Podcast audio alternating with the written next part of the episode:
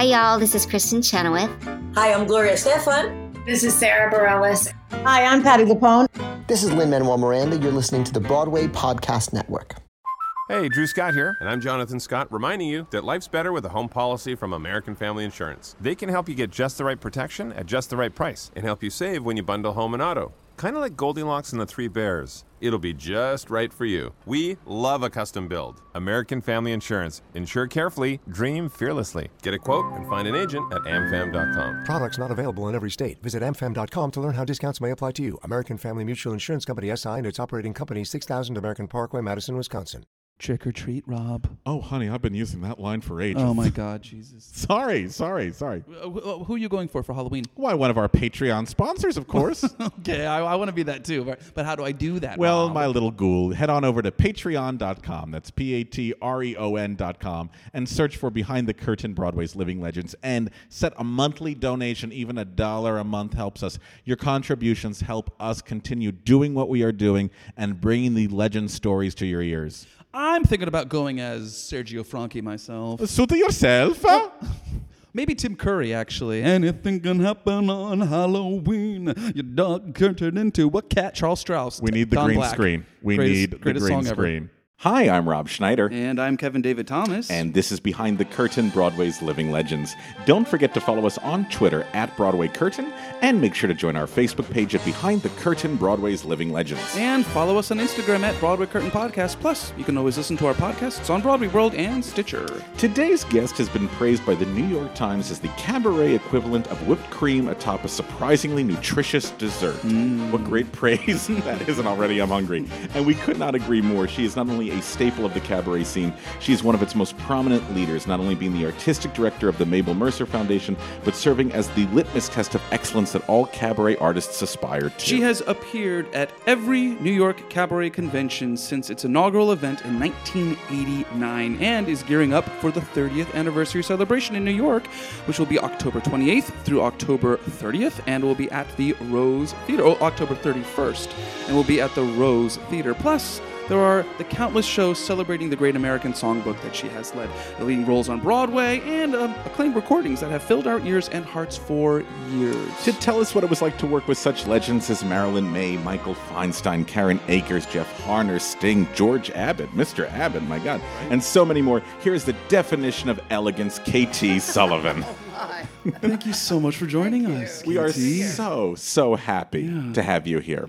So, when did you first fall in love with the Great American Songbook? Well, I guess it was in Oklahoma. I grew up in Oklahoma, Mm-hmm. Boggy Deep, Oklahoma, and on my mother's piano. Boggy Depot, Oklahoma. Boggy I just Depot. wanted to say it said again. very I just quickly, had to say it. You Boggy said it so Depot. fast. It was. Well, my, thank you. I do talk fast. No, uh, it's but good. my mother at the piano, and I, uh, I started singing. I think three or four years old. Oh, uh, my. Before I was practically, I don't remember not singing. Uh, but my mother had books of music, and, and one was Cole Porter. And uh, so anyway, so I, I loved I loved the movies too. The movies is about American Songbook, as it, Yes. Broadway is, but also the movies.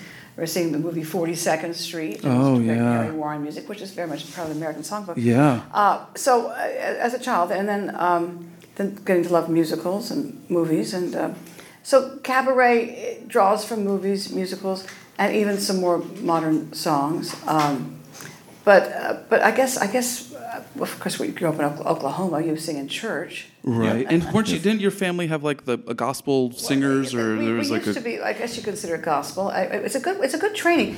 Church is a great cha- training for learning how to sing. Yes, I mean, When agree. you think of our great soul singers like Aretha Yes. Franklin, many of our singers have great training in church, and Mm-hmm. and the. Um, it's hard, hard to get that training if you're an atheist. Anyway, but anyway, uh, uh, in fact, my niece actually, her family kind of left the church, and they got they got wise. There's kind of wisdom involved with being agnostic and all those Mm. Sure. things. Oh, So yeah, her I agree. parents got wise, and she doesn't know how to play the piano or do any of those harmonizing. And everything. that goes with the territory, unfortunately. Or as, as what was it? Uh, What was it um, someone said one time that that um, it's like because I love all the, the incense and the, I like the music, I like the feeling in church.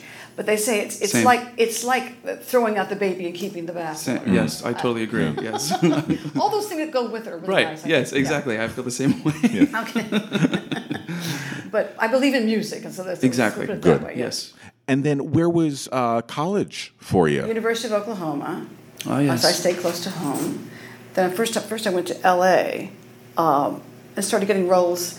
Uh, like a, a first, my first equity, first, first, actually the first theater was Old Globe Theater in San Diego. Oh, Yeah. my- what, I'm sorry, what prompted the move out to California? I was had a friend that was going out there too. It's easy to go with somebody. Yeah. Was this during college or after, after college? college. Okay. Uh, and she was going to study with uh, Lee Strasberg out there, and Hmm. it was easy to go with somebody. My first. Uh, commer- I got a commercial in 1980. My first trip to New York was 1980. I got a commercial, Hershey's Kisses commercial. Oh. I can't say I do until I've had a little Hershey's Kiss, and so. I was going to ask you if you remembered the line. Oh, of course. Thank And you. Of course. bride- I mean- a bride at a wedding who couldn't Oh. say I do until I'd had a Hershey's Kiss. anyway, How did my you get first- it? Did you have an agent? I mean, I did at, in LA. But what they couldn't find the girl in New York. Can you believe that? Uh-uh. They Wow. said they couldn't find the girl. It was my first uh, sad job. So you have to prove that. I mean, the producer has to say I couldn't find a girl Mm-hmm. in New York. Couldn't find a girl with an equity with a SAG card in LA. But I Mm-hmm. had my first agent. So I got the, and they flew me first class. Okay. Uh, first class for a role in a commercial. I stayed at the Helmsley Palace. Oh. my first trip to New York. I thought it was always going to be that way. First class, That's first class hotel. I got to see. I, I went to see Forty Second Street. That was my first musical. Oh, my. Uh, that I saw on Broadway. Tammy Grimes was in it. Yeah, Lee Roy Reams good. was a friend Yeah, of mine yes. now. Good. He's a good friend of our Lee Roy. podcast. Yeah. Okay, isn't Yes. he's a great talker, isn't he? Yeah. Oh, he was I one of our first. We had to go back twice. Oh, we had to go back oh, because we only got through halfway through his He career. has a lot to say. But we were talking. Oh, about Forty Second Street. Yes. So it's, that was the first show. Then I saw Nine. Nice. My first trip to New York. Was Raul Julia in it then? Or was. okay, good. And Karen Akers, who is part of our cabaret convention, has Yes. been from the beginning also. right. Wonderful. The crossover that happens with Broadway and um, and cabaret, Yes. it's a natural because one's just more intimate than the other, Yeah. but we, we sing a lot of the same songs. Yeah. And, and there are some people who like getting rid of that fourth Right. wall. And Yes. love singing to people.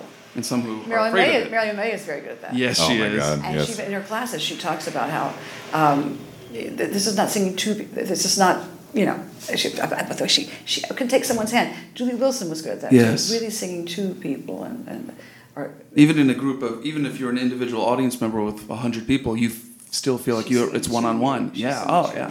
I think I want That's a great gift. Going back to your college, you you studied opera in college. did, so what I- what was the I transition when it was like ah maybe I won't go into an apprentice program. I want to go into music. I'll go to Hollywood instead. well, that's, that's I also took kept continuing lessons out in LA, and I have a wonderful opera coach here in. New York. I still keep that love up. So what's what's great about this business? You can keep all those burners. You can keep all those burners going on the stove. The stove has many Yes. burners. But I do like to keep the voice in shape that way. In fact, we were talking about one more kiss. Yeah. There are places where you can use those notes. Um, and it's good to keep those in your repertoire. I just did a salute to Barbara Cook last year. Mm-hmm. I got to keep that voice in shape. And my voice teacher, Eric Gillette, who's also my director, yeah. keeps me in shape for those. We don't want to lose those notes. It's kind of like the bar for dancers. It is they, the bar. they always do the bar. It is. so You've you- got to keep the vocalizing up, Yeah. or or uh, use uh, use it or lose it. uh, Exactly. so Yeah, keep, it's a keep that up. So the opera, and then the, the Old Globe Theater in '78, my first show there. That was Shakespeare. I love Shakespeare too. I love it all. Yeah. Yeah. And cabaret takes it. I think of cabaret as, as it all. Yeah. It can be jazz. It can be country, because as long as you hear the lyrics, it's Right. cabaret. It's so much about the language It's too. the language, yeah. it's the yeah. language. As much as the music. Well, I mean- Mabel Mercer was about Yeah, that, yeah. about about the, the stories. And country music is about stories. Yeah. They keep you awake. When I was driving those those times from L.A. to Cali- I mean, Oklahoma to California, Yeah. I would listen to country stations because they kept me awake. Yeah, With the stories, Yeah. and I, in fact, I was talking to some young people last year because I just an interview with some, with a journalism class in Columbia, at Columbia, and the young people there, and students at Columbia, mentioned going to 54 Below. Some some of those 11 o'clock shows. Yeah. There are a lot of young people there. I've sung a couple of those, Yes. and my God, there's, a, there's a lesser cover, I think. Yes, Part for 11 Sometimes, o'clock. yes. Part of the reason. But I said, what draws you to cabaret? And uh, one of the people I interviewed said, I think it's the stories. So I think uh, a lot of uh, pop music, you'll notice there's a there's a there's a hook that you listen to over and over and again. Which I can go I can go to sleep to that kind of thing. I- Sure. I, I like I like structure of a song. Yes. I love the Yes. AABA. Yes. And or if it's a longer story, but sometimes it, maybe it doesn't have the AABA, but you can follow a story. Right. Yeah. Yeah. And so that's that's what I think it has in common with. Uh, but all these things, um, jazz uh, singers um, are, are part of cabaret, obviously, and some of them are more into lyrics than others. Susannah McCorkle was very much into lyrics. She heard mm. every word. And, mm-hmm. and Sandy Stewart's getting the Mabel Award this year. Mm-hmm. Mm-hmm. And her son, um, Bill Charlap, plays her. He's one of the some people consider him the best jazz pianist in, in the country. Oh, that's so interesting. And he interesting. happens to play for his mother. Oh, that's oh, great. And that's the only time Well, he isn't that comes. special? He comes to play for her. Oh, that's very cool. Yeah, he- now, you mentioned Mabel Mercer's name for some of our listeners who might not be aware. Who was Mabel Mercer? That's a good question. All right, so Mabel Mercer was born in 1900s, which is very easy to keep track of where she is. Yeah. In her 20s, she's in her 20s. That's, Right, that's it. yeah, right. And she's in Paris. And she plays at Bricktops. She sings at Bricktops. Oh. Before the microphone. Oh. She's singing at people's tables, actually. She would go around the tables. Talk about intimate. I Intimate. mean, jeez. And she, that connection, even though she wanted to sing opera too, she wanted to be an opera singer. Huh. She was a soprano. Uh-huh. She wanted to play Julie in Showboat, always, always in the chorus. She Uh-huh. wanted that role. Uh, so she is in the 20s in Paris at Bricktops. Uh, in the 30s, uh, Cole Porter's, lo- apparently, Cole Porter apparently wrote Love for Sale for her. oh, wow. And she she talked recalls being Cole Porter stopped in along with the, the Duke and Duchess of Windsor and and Ernest uh, Ernest Hemingway, um, the, the F. Scott Fitzgerald would stop in and hear Mabel. She became famous in Paris. And then the 30s, 1938, she's given very good advice to leave Paris, obviously. And by that time, she's very good friends with Marlene Dietrich, and she has uh, also Joe Carstairs of the Cunard line, who plays for, pays for her passage to the United States. And the Duchess of Windsor gives her, uh, for her opening at the Ruban Bleu, the Duchess of Windsor gives her a dress to wear, and Marlena gives her shoes and matching bag, and Joe Carstairs gives her passage on the Cunard line, line. Her first pianist in New York was Bart Howard, who wrote Fly Me to the Moon, Yeah. among other Yeah. great songs. But he said he's, he was her pianist, and he said he started writing songs because Mabel needed songs. She liked to sing new songs. She was the first one to sing Fly Me to the Moon. It was first recorded by Kaye Ballard on the flip side of, of uh, Lazy Afternoon. And then it became famous when Peggy Lee sang it on The Ed Sullivan Show. And um, the original title was In Other Words. Oh, I didn't know that. I didn't know that either. And then when Peggy Lee sang it on, on uh, the Ed Sullivan Show and started touring around the country in her act, she called up Bart and said, Bart, everyone's requesting Fly Me to the Moon. No one's requesting In Other Words. So he changed the title.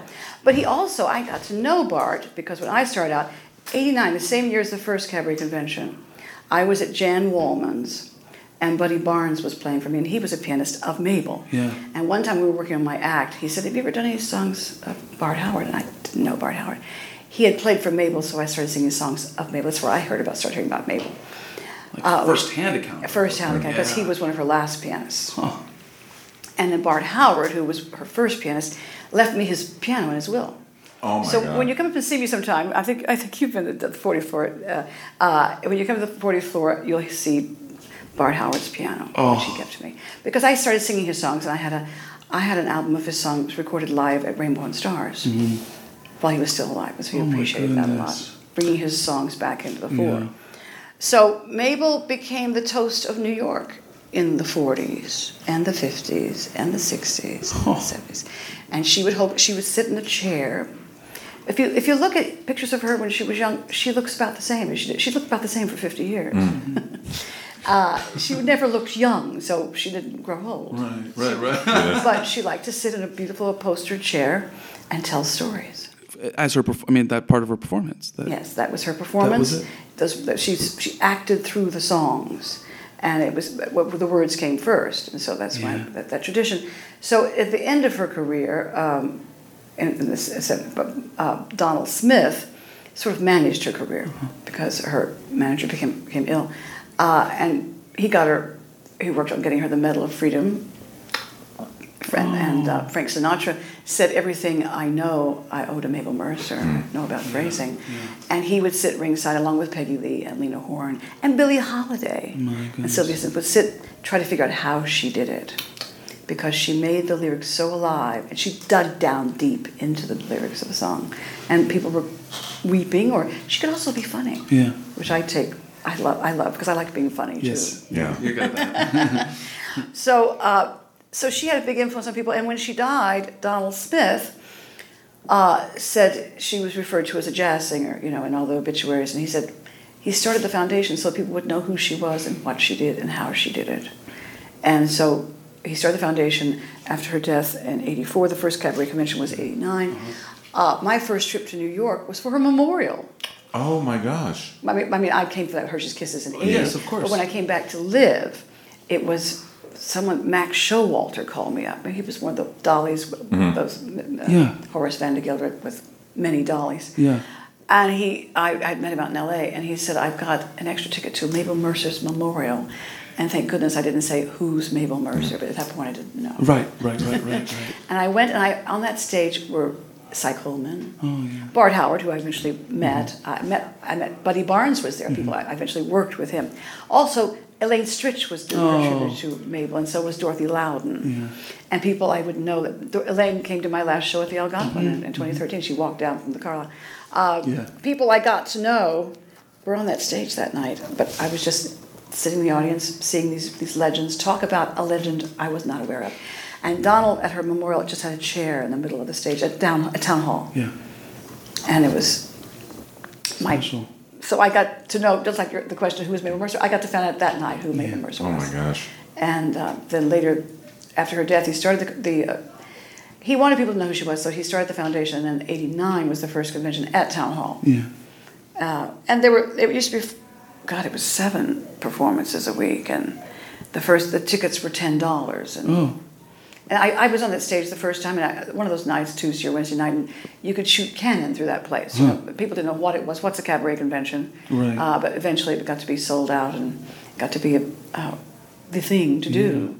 And I think it was very wise of him to, to call it the convention because there are a lot of festivals across the world. They have Yeah. festival this, and there's all American Songbook this and American Songbook that. This is the cabaret convention. There's only one. This is it. Yeah. So Yeah. It, it's uh, and we convene in New York at this time of year in, Oct- in October. Are there lectures and seminars? There were it- in the original years. There were panels and things like that. I, uh, Donald died in 2012, Mm-hmm. March 2012, and, and before that, about a year before that, he asked me if I'd be interested in carrying this on, which I was quite surprised at the question. His first question was, "Do you think this should go on after me?" Mm-hmm. I said, oh, "Of course, Donald." And he said, "Would you like to do it?" I know. I Yeah. had no idea he'd asked me. But uh, I, in that first couple weeks, I tried a few panels and things at places like Urban Stages and things, and it's hard to get people interested in it. They, they really do like the performing. They like to go see the performances. Yeah. Yeah. Uh, we do have, uh, we, did, we did one uh, interview with Stephen Holden and Barbara Carroll, who we just lost last year, at, at 54 Below, I think in 14 or whatever Yeah. It was. But uh, we do try a few. People do their acts around time that town that time of year because they can, if they're on stage at Rose Hall Yeah. before 1,200 people, you can say, "I'm going to be at 54 Below on Thursday," or sort "I'll of be at the time beach." it, yeah. So people do prize those times where they can really get the excitement of people from out of town. Like people come in from LA or from, from San Francisco, Chicago, Mm-hmm. Atlanta, Dallas. People come into town for this event Right. and then go out after the See as shows many, or yeah, shows as for the whole weekend. Yeah. Um, I'm doing something at um, Birdland on the the first, the Friday after the convention. N- November 1st. November first. I've been doing something for twelve years actually. Oh. I started doing these things um, every year. I I celebrate people born hundred years ago.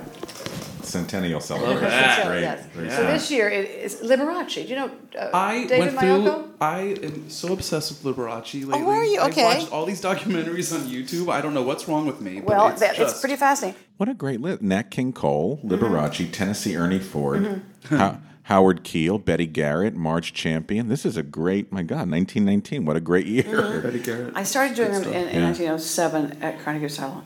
Uh, Merman was 1908. Every, every year has Mm. someone outstanding. And, the, and for our listeners, just so you're aware, this is November 1st at 7 o'clock p.m., and you can go to birdlandjazz.com to get tickets. That's birdlandjazz.com. And of course, we'll post a link in the bio. I'm sure if we go to the cabaret convention, we can answer this question ourselves, but I'll ask you what do you think makes a strong cabaret act? Well, see, that's what's interesting is that an act is so different than doing one or two songs at the convention. Mm-hmm. So uh, when I go to see someone's act, sometimes it's not really a good act. And that's great. So what? But what I hear what- one or two songs that are really good. Okay. What makes it not a good act? Yeah, we'll go. It's very with hard to get an act together. Uh, arcs, uh, contrast, Yeah. how much better, how little better. Uh, sometimes you take dips to keep momentum going. It's Yeah. so much involved with um, a good act. But what's interesting, you know, the, the, the Blue Angel, where Bart Howard was the host, and where uh, was it? The people had like 20 minutes. 20 minutes is not not difficult. Yeah. People had 20. So Dorothy Loudon or or uh, Lena Horne. Yeah. These are the days when these people had their 20 minutes. Carol Burnett had her 20 minutes. Wow. And then she was seen by television and got a, got a thing on television. That was a real showcase. The showcases are, are easier. 20, a lot of people can do 20 minutes. Yeah. An hour, an hour 10, that's tough. You know what I'm talking about. You see all Because the you got to yeah, really, absolutely, you've sure, got to sure. sustain an audience Sustain and really it. excite them the entire time. Who do you think was the best at it? I'm sure there's many people you can mention, but You know what's interesting? People talk about energy and electricity and all Mm-hmm. that showbiz. But my favorite of all the legends that I saw was Peggy Lee, because it's an inner boil. Yes. She was fascinating. Yeah. Fascinating. Yeah. You could feel the fire it's, inside it's of an her. inner yeah. boil. you have to come to her, Yeah. which is so interesting. Yeah. That's that's that's a good point. yeah, that's great. When did you first put together your first cabaret act? Okay, that was in Los Angeles at a place called the Rose Cafe. Now I was a little soubrette. I was going off. My first equity show was The Merry Widow with uh, Roberta Peters, St. Louis At Municipal Opera. Oh, yeah. Oh, you're at the Yeah, Muni. Muni. Yeah. With Roberta Peters. with That's Roberta pretty Peters. cool. It was lovely. Yeah. Uh, and then I was going off to do Sugar with Arte Johnson at Casa Manana, you know. And I was sitting there in 1981, and I was sitting there at the Rose Cafe and Cabaret, seats about 30 people, on Normandy and Melrose in Los Angeles. And the owner, Deborah Rose, hears me sing Happy Birthday or something. And she said, well, have you ever thought about doing an act? I thought, oh, no. I'm a sopra- do roles, and I'm a soprano. No, no, no.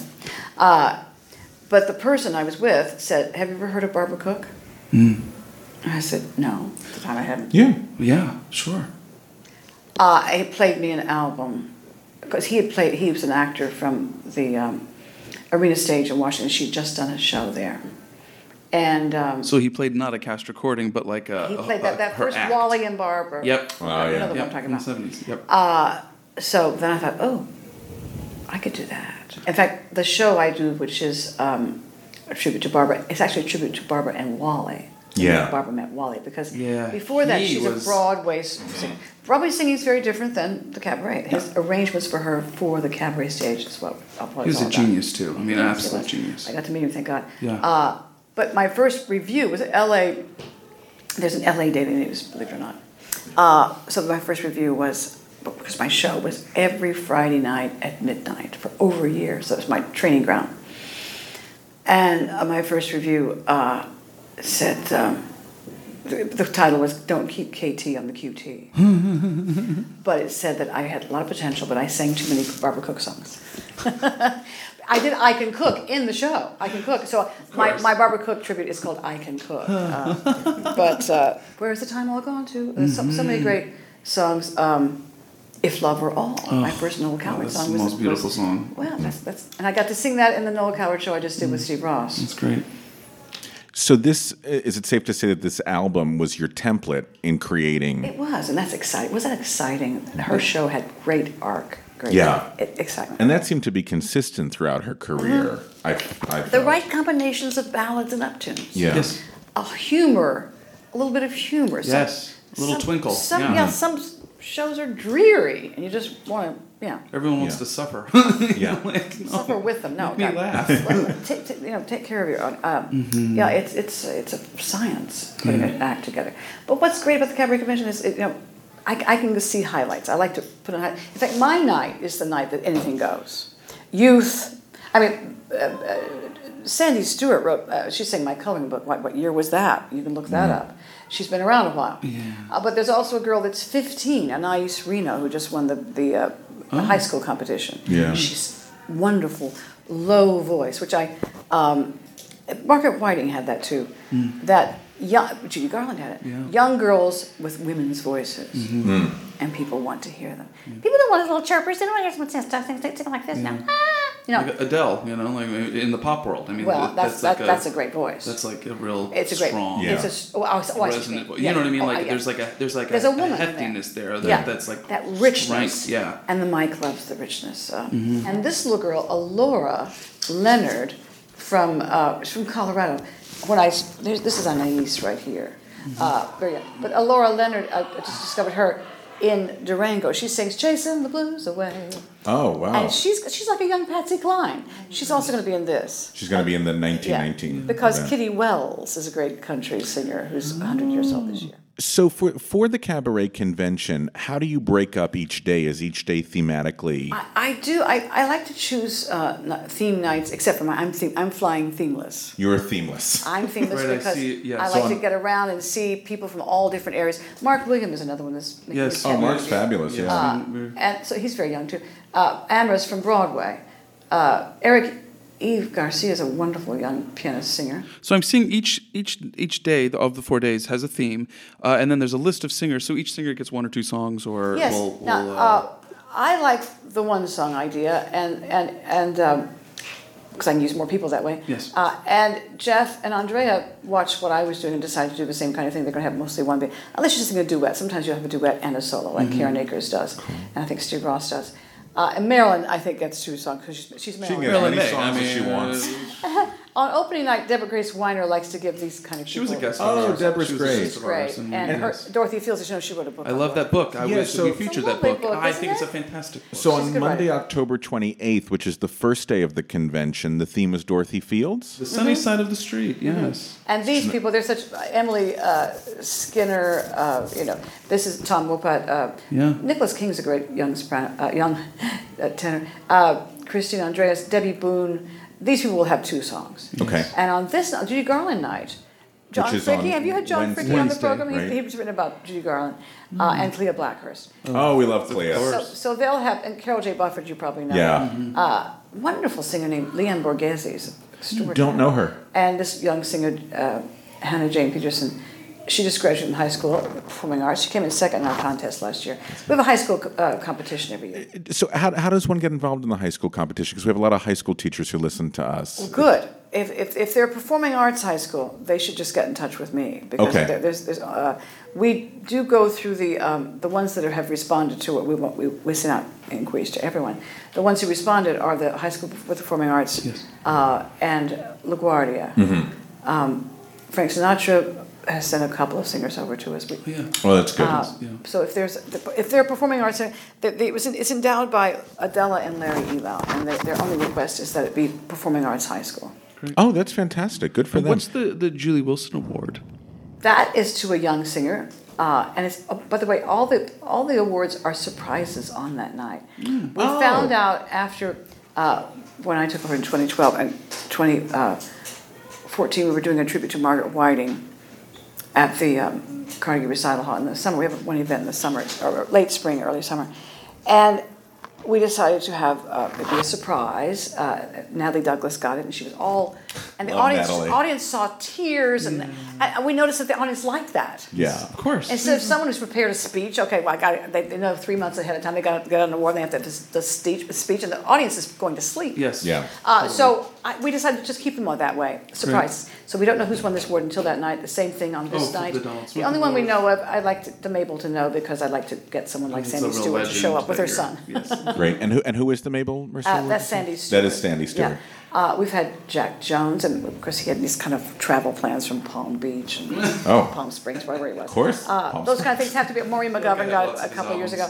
Those kind of things need planning. Yes. Yeah. But these people are going to be on that night anyway, so It's marvelous. They'll, they'll get some And we shouldn't forget Tuesday, October 29th, because who's being celebrated that Are night? you a big Frank Loesser fan? yeah. Oh, yeah. We both are. The people. Well, in fact, that's selling the best because everyone loves Frank Loesser. Yeah. Um, this this is actually my birthday, October thirty first. Oh. Happy birthday.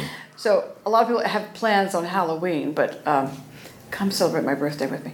Uh, yeah, it, it'll be fun. Uh, but, but those people like themes, or, or if someone wants to. Yeah.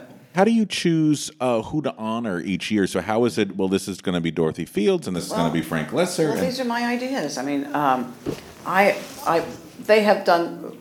Frank, uh, Jeff and Andrea have been doing a night ever since uh, I took over in 2012. Okay, so I've asked them to do a night, uh, and the, I think the first one might have been Washington Heart. It was Cole Porter. It was, okay, it's one was Sondheim. So Frank Loesser's next. night. I think maybe next year it'll be Kurt or whatever. Oh, I'll, decide. I'll decide who's who's who who have we, have we not done in a while. Is there is there someone that you've always wanted to do that you have not done? Not a repeat, but one that you just haven't gotten I've to. always, I love Jerome Kern myself, and then we haven't, Yeah. we haven't done Jerome Kern. Uh, Uh, so and then uh, Kurt Weill we haven't done, so that's why I'm thinking about. Oh, next good. year. Oh, that's Uh, exciting. We need to do Harold Arlen. We had, we haven't done. We did a Mer- Johnny Mercer night, so you have some Arlen involved there. Sure. Uh, if we do Yip, there's also Arlen involved with that. But but I like to try to be inclusive, and uh, and I know John Fricke's been a friend of ours for years. All those books on Judy, so we it's kind of a Judy year. Any good song, she sung it. Yeah. I- Yes. I mean, there's there's not a lack of songs there. Do you have approval over the songs that are being sung no, that evening? I, I like to give the hosts their the ho- freedom. okay. Uh, Deborah obviously knows what she's doing. Jeff and Andrea have great great Mm-hmm. taste, and they, they get. Uh, sometimes I have suggestions for them. Yeah. And I did a couple of suggestions for Deborah as far as what singers to use, but Mm. it's their decision as far as what songs are sung. Uh, and Klea, uh, last year was Jerry Herman. I think next year might be. Uh, uh, What's uh, Jule Styne? 'cause we we have- Oh, we haven't fun. done wrong. We haven't done You Julie can never Stein go yet. wrong with Julie Stein. But Klea lends herself very well to Irving Berlin uh, to, or Jerry Herman. Or if Merman sang it, she, yes. she should probably do a lot of Cole Porter too. Maybe we could have another Cole Porter evening. You can't ever get too much Cole Porter. But this this is anything. I've, I've gone out to see people and I feel that the, there's one man coming over from London, Christian. Uh, Christian, Christian Holder, Geoffrey Holder's nephew. Oh. He'll be coming over from London. And Spencer Day has not been singing in town in a while. He'll be on my, my You night. you do you go to see a lot of cabaret then? I mean, you must. You're like the I queen like of it, and so I, I, I like. Thank God I like. Thank goodness I like it. Yeah. I do enjoy it. I, and how, how have you seen? I mean, this is going to be a very obvious question, but how have you seen it change in the last like 30 years? Because we, we've often talked on this show about all the different venues that used to sing in, in the 80s, for instance. There were like a ton of places you would go. And it seems like to us that there's not as many, that there's just not There's as many. Also a few more recently. Have you noticed that? yes, Yeah. we have noticed Recent- that. in the last- just recently. Just recently. Yep. And other people besides myself have noticed that. Yeah, that's good. There are there. It seems to be picking up a little bit. Um, How have you seen it I think. evolve? I think. I think the use of directors having having, having structure. Uh, you know, because it used to be just putting together, especially if you had 20 minutes, like a, a Blue Angel, just a few songs. You wouldn't need Yeah. it wouldn't need a, a structure. Yeah. I think you. I think the need for structure, the need for you don't you don't have to have a director, but sometimes it helps to have. kind of make it more of a show. if you want to make it a show and make it really enjoyable and, and people um, it's just not singing some songs i like you know but there's some structure. And, and there's nothing wrong with that. Sometimes sometimes i like to go see someone who's if they're an extraordinary singer and they're singing extraordinary songs how can you go wrong? So i'm not going to say that you have to have structure and have to have uh, in fact you don't have to speak. Mabel mercer never spoke so if you have a, if you just want to sing some songs, that's okay. In fact, the show I'm doing with, with Jeff Harner, we did a Sondheim show. We did three Sondheim shows actually. Uh, we didn't speak a word. We let Sondheim speak for himself. Yeah.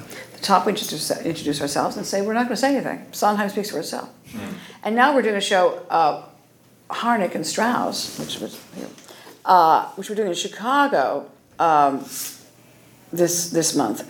But we're also doing these these these dates in November and December. We did three dates this summer, um, which is also they speak for themselves. yes. So for our because we have a lot of listeners in Chicago, which is which is great. What are your Chicago dates 18 and 19 of November? of October. Of October. Oh my gosh. I'm so glad up, you're in folks. Chicago. Good. Yeah. Oh my I- gosh. I teach a, I teach a workshop there in the summer, so I know some Chicago people. And for our New York folks, uh, Sunday, November 2nd, Tuesdays, December 3rd and 10th, all shows at 7 o'clock at the Laurie Beechman, we've got a Harnick and Strauss. Hey, podcast listeners! Are you looking for a place to rehearse in New York City that is clean, spacious, and most importantly, affordable? Come check out Shetler Studios and Theaters, our wonderful host for these podcasts. Shetler is centrally located on West 54th Street between Broadway and 8th Avenue, right in the heart of the theater district. Right in the heart, you'll find music, dance, and acting studios, complemented by two black box theaters and six presentation venues. The professional facilities, inspired environment, and expert industry staff combine to provide the New York artist with an unparalleled studio experience. Visit their website at shetlerstudios.com. That's S H E T L E R studios.com. Shetler Studios and Theaters is our home for recording the legends of Broadway, and we hope that you make it your artistic home too. That's Shetler, S H E T L E R studios.com. See you here.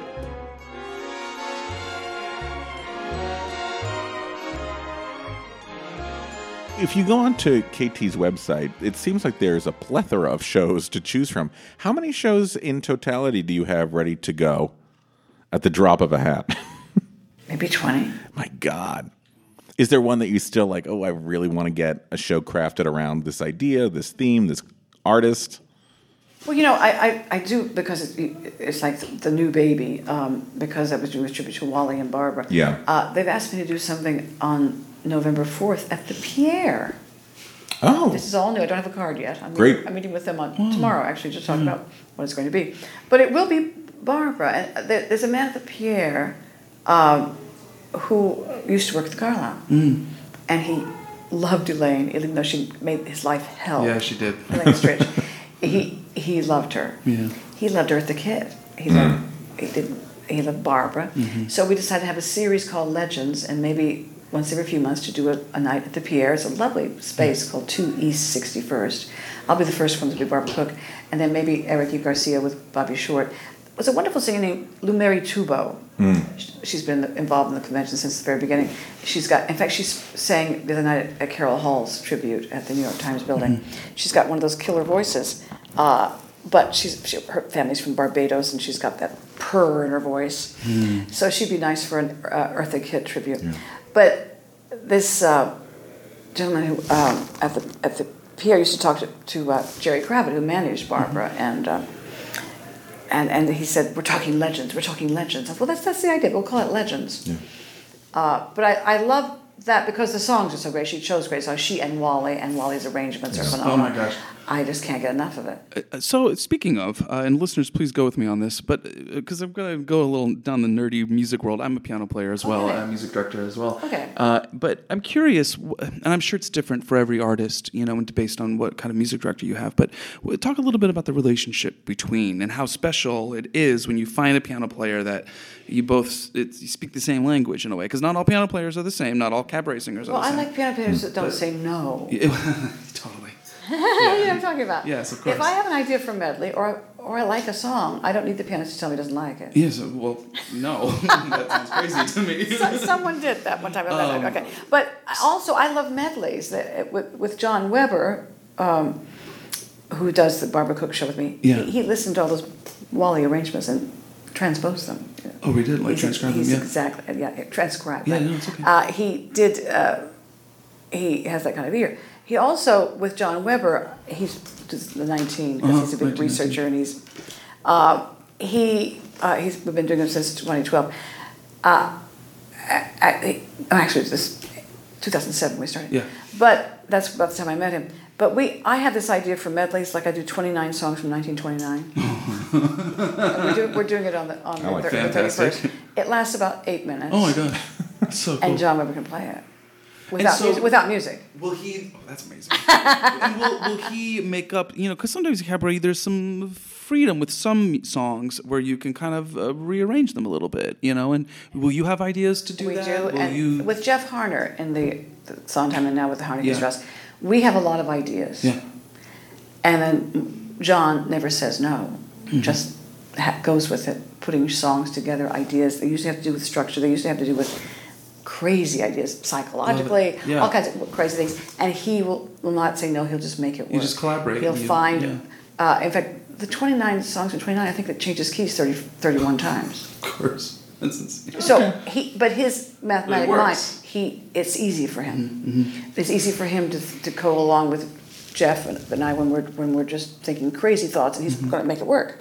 Uh, Sandra comes in later with her eye because she's not the musical person, Right. And she can give us things to do physically that will be interesting to look at. Yeah. What was so? What was Broadway? The play. Directed by a hundred-year-old 100-year-old. George Uh, we were for celebrating his hundredth we were- birthday, we were, celebrating George's hundredth birthday Yeah. at Great Lakes Theater Festival. right. Uh, and um, it was, it, was it uh, Gerald Freedman was He was- co- that's right. there, uh, and he he thought about um, co-directing with him, and then George Abbott shot back at hundred. I don't believe in co-directing. I want to direct it, so he directed at hundred. Of course. Uh, and then someone had the idea of, of taking it to Broadway. It, it probably shouldn't have gone to Broadway, but it's my, my Broadway Yeah, debut, so it was have debut, yeah. Uh, someone said uh, the critic. There was a critic who said um, the, the the revival of the play Broadway was was intended as a sort of birthday present for Mr. Abbott. Hmm. Did anybody think of a cake? right. Okay. That's kind of the kind of reception I got. But at least about Yeah. a week on Broadway, that was my debut. Um, I was Katie, the cigarette girl. It was not a great part. Right. But I, in, in repertory in Great Lakes Theater Festival, I was also in, in the, the Boys from Syracuse, Yes. which was Joe from directed, and I got to sing Andrew, and I got to sing Falling in Love with Love, which was Mr. Abbott's favorite song. Oh. So he really liked me, and he, he, uh, um, he saw the run through of the, um, of the Boys Syracuse the day before we had the run through of the first run through of Broadway, the, sh- the play Broadway. And I came in, uh, and he, but he was the old school, Mr. Abbott, so he was giving line readings. So I arrived at this run through of Broadway, and the actors were so crazed, you know, of that kind of thing. And they, he was stopping people and giving them line readings, and I walked out and did my line. There's a gentleman here to see you. And then that was my first line. And then the second line was, the same one who was here last night. Those are my two lines. I did my first line. There's a gentleman here to see you. And I hear that voice of Mr. Abbott. At 100, he still had this stentorian voice. Mm. Miss Sullivan. And I thought, oh my God, I'm going to get a line reading on this? and, and he says, you're awfully good in that other show. that was that was falling in love with love his favorite song. Thanks. yeah, thanks, yeah. How have you seen cabaret performances evolve from 1989 when the convention first started to 2019? And then where do you think it might be in 2029? Or what trends are you seeing that might become a staple? We're getting beyond what, what uh, the whole definition of the Great American Songbook. Um, I it, it's, it evolves every year with when something. I think it's like there's something about 50 years. The golden, it's golden after 50 years. Uh, this this high school performing arts over here, they, they have a they have a program. Uh, there's a wonderful teacher, Jeff Statile, who's actually says Statile. I studied Italian, so I have to make a Statile. His name is he goes by Jeff Statile, and one of his students is J- Helena Jane, and uh, he has a wonderful teacher. And he has a class called, and they call it, uh, the the Golden Years. Okay, okay. So when, when they sing songs from the 50s and the 60s, and they, they think of them as the golden years. Mm. We think that. So, uh, so it's so they love these songs. Once they hear these songs, they love them. But they're not hearing them. Actually, they're pop mm. music, but their pop, their music they're hearing, things that are written in the 2000s, aren't yet 50 years old. No. So, but things by Joni Mitchell are becoming 50 years old. Mm-hmm. Some Dylan's are 50. I think that's kind of a nice way. If it's lasted that long, it must be good. Yes. If something's new, you don't always know if it's, it's going to last. It's It's, it's exciting now. Yeah. Yeah. It's interesting now because it's new. Yeah. But after 50 years, so so that's changing every year. You have some was recently. right. So it's expanding. Uh, Essentially, the, essentially the, um, Mabel Mercer actually sang um, both sides now before Joni Mitchell recorded it. Really. That's so cool. And Joni Mitchell went backstage apparently and uh, told Mabel that uh, you know it. It may, actually makes more sense for someone of your age looking back to sing the song than someone like mm-hmm. my age. Right. Which she, eventually, which she eventually did. Johnny Yeah. Mitchell then Yeah, later yeah. sang it. Yeah. Uh, yes, yes. What traps do you see artists falling into when they start crafting a cabaret act? We had talked. We had talked about before. You know, maybe there's no arc and all that stuff. But what other things could you tell someone who's trying to put a cabaret together? Avoid this. It's not going to get you as many benefits as you might think. I think trying to be someone you're not. One one of the biggest things I hear is people trying to have. Uh, there's a wonderful phrase, um, which I think oh, yeah, I, I, I coach and I, I, I teach these master, master classes, workshops, things. I think I find it interesting. What I find the biggest problem is people singing louder than they can. Yes. You know what I'm talking about? Yes. You were talking about someone like you mentioned Adele earlier. Not everyone's Adele. No. Not everyone's that Patti LuPone. No. She has a big voice. Yes. If you don't have one, don't try to be Patti LuPone. Don't try to be it.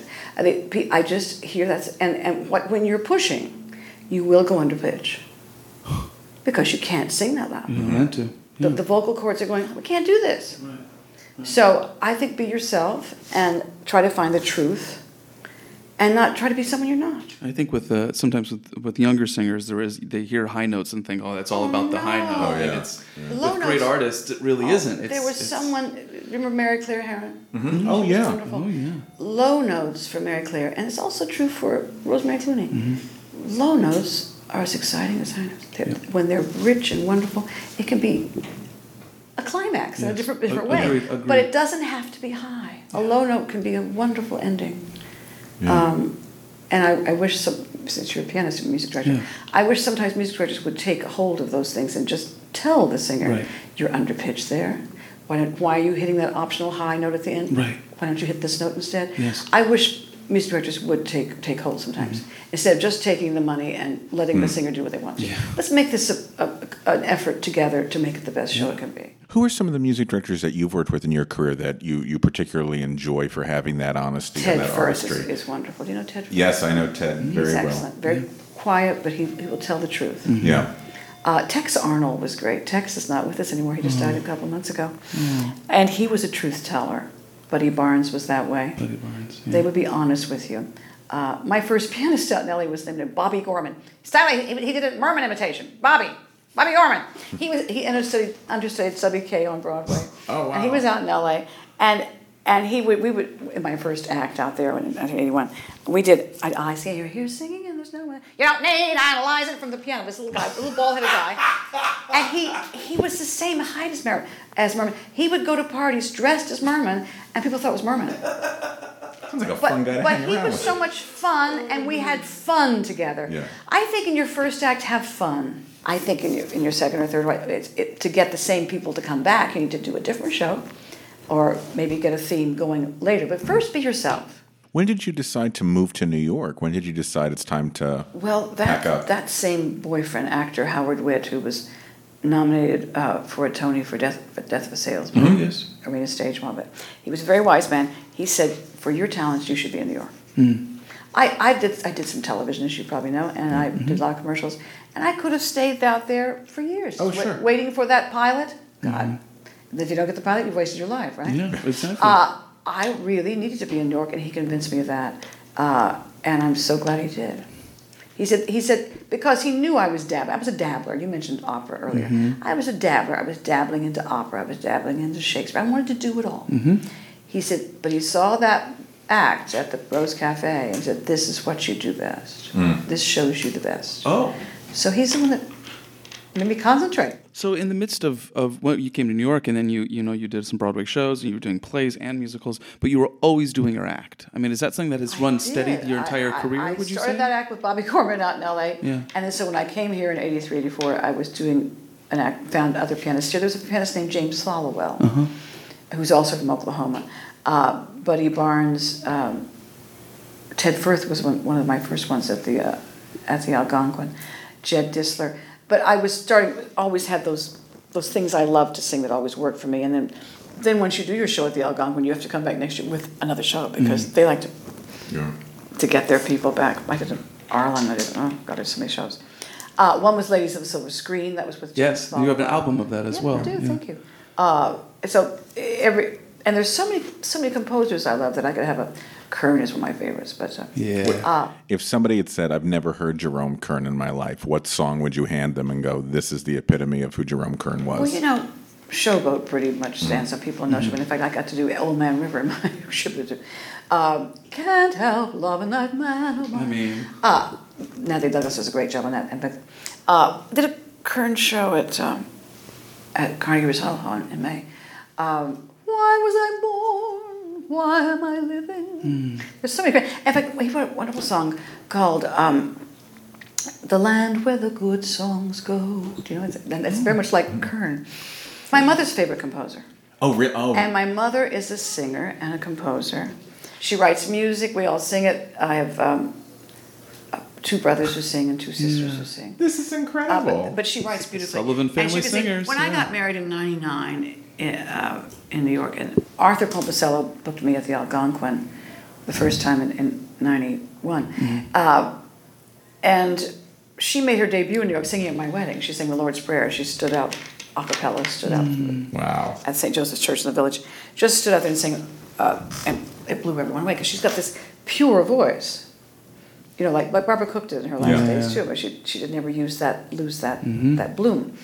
So uh, it's not, in fact, it's not a push for. She never pushed. She's the one that taught me not to ever push. Oh, wow, that's great. So that if you don't, if you don't sing louder than you can, you can sing a long time. Yeah. Yeah. It's the pushing uh, that will make you vibrato set in, Yep. the wide vibrato set Yes. in, and um, and but anyway, she sings beautifully. I know it, it was probably the happiest, also hardest time of your life, but the gentlemen prefer blondes. The the the, the That was hard. Yes. Uh, well, we had a wonderful time at Goodspeed. yeah, that was a big hit at a Good little Speed. jewel box theater. Yeah. And it probably was not meant to be on that big, big proper stage, but they took a little set and put it on this big stage and with a bigger proscenium around it. I'm trying to remember which theater it was. It, was the Lyceum. Lyceum. Yeah. But the jewel, when you think about the good, you've been to Goodspeed. Oh, yeah. It's, it's a little jewel box.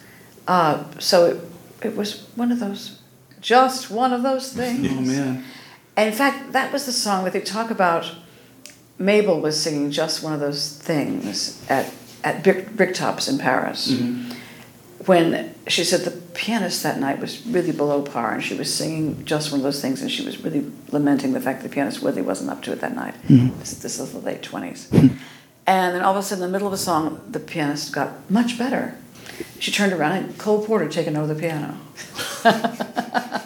Couldn't stand here and that, that sound, so he said, "I'll take care of it. He this." knows how that should go. Yeah, he's I'll take care of that. Yeah. Uh, no, just one of those things. Uh, um, Charlie Repole directed that, Mm-hmm. and Karen Prunczik was Dorothy, and George Devor- George Dvorsky, yeah. Uh, it was a lovely experience at Goodspeed. It wasn't so great experience on Broadway, but I've done a leading role on Broadway. What can you say that? That's say? right, exactly. Yeah, Good. that's- that's well, I'm pretty- happy for that. So And an that- album. There's a nice cast album of it too. I'm glad you like the album. Yeah. Uh, I'm not. That show was written for Carol Channing. I mean, it, it- yes. It's not really my fa, as the Italians say. But you sound you sound great on the thank album. I love it. It's a different wish way of going- it's a different way of going. Well, you've you've got a lot of uh, chances, listeners, to to see this wonderful singer. Yeah, so uh, go over to KT's website, which is ktsullivan.com. It's K T, the initials. Yes. Just to like to The make- initials, yes. And um, if you want to, uh, the New York Cabaret Convention is October 28th through the 31st at the Rose Theater. And if you want to get tickets, you're going to call 212 980 3026, and we'll post this for everybody. And you can head on over to www.mabelmercer.org, not .com, .org, uh, and you can get some more information over there. And we'll post all of this for our listeners. But this has been such an absolute joy. I learned a lot. Yeah, this has been great. And you know, l- tickets are, are very like affordable for this. By the way, this is this is worth it. Yeah. What all the amazing talent that you're seeing and the price they're setting it at is this is very impressive. This is a steal. So I would go over and, and get your tickets asap because so many legends in one place at one time with the best music ever written. What more could you ask for? Exactly. Yeah. So thank you, KT. Thank you so much. Thank you. Thank you. All right. Till next time. Bye, everyone. I'll see you at the a cabaret song in my convention. Today's episode was recorded at Shetler Studios on 244 West 54th Street. Visit Shetler Studios to book your room today, and you could be as cool as us. That's S H E T L E R studios.com. And a big thanks to our sound editor, Daniel Schwartzberg, and social media manager, Bethany Ann Selecki. And friends, don't forget, we want more folks to hear these incredible stories, and that's where you guys can come in and help us out. Yes, in order for people to find out about us, we need lots of ratings on iTunes. The more ratings, the more they'll come up in searches. So head on over to iTunes, search for Behind the Curtain Broadway's Living Legends, click on our logo, click on ratings and reviews, then write a review and leave us five stars and make us feel as special as Eliza Doolittle on Eliza Doolittle Day. Or you can leave us one star and make us feel as bad as Annie did in that weird production in Boston where Annie dreamed about being adopted and then ended the show back in the orphanage. True story, Rob was there. I saw it. So head on over to iTunes and make us feel even more special than we already do.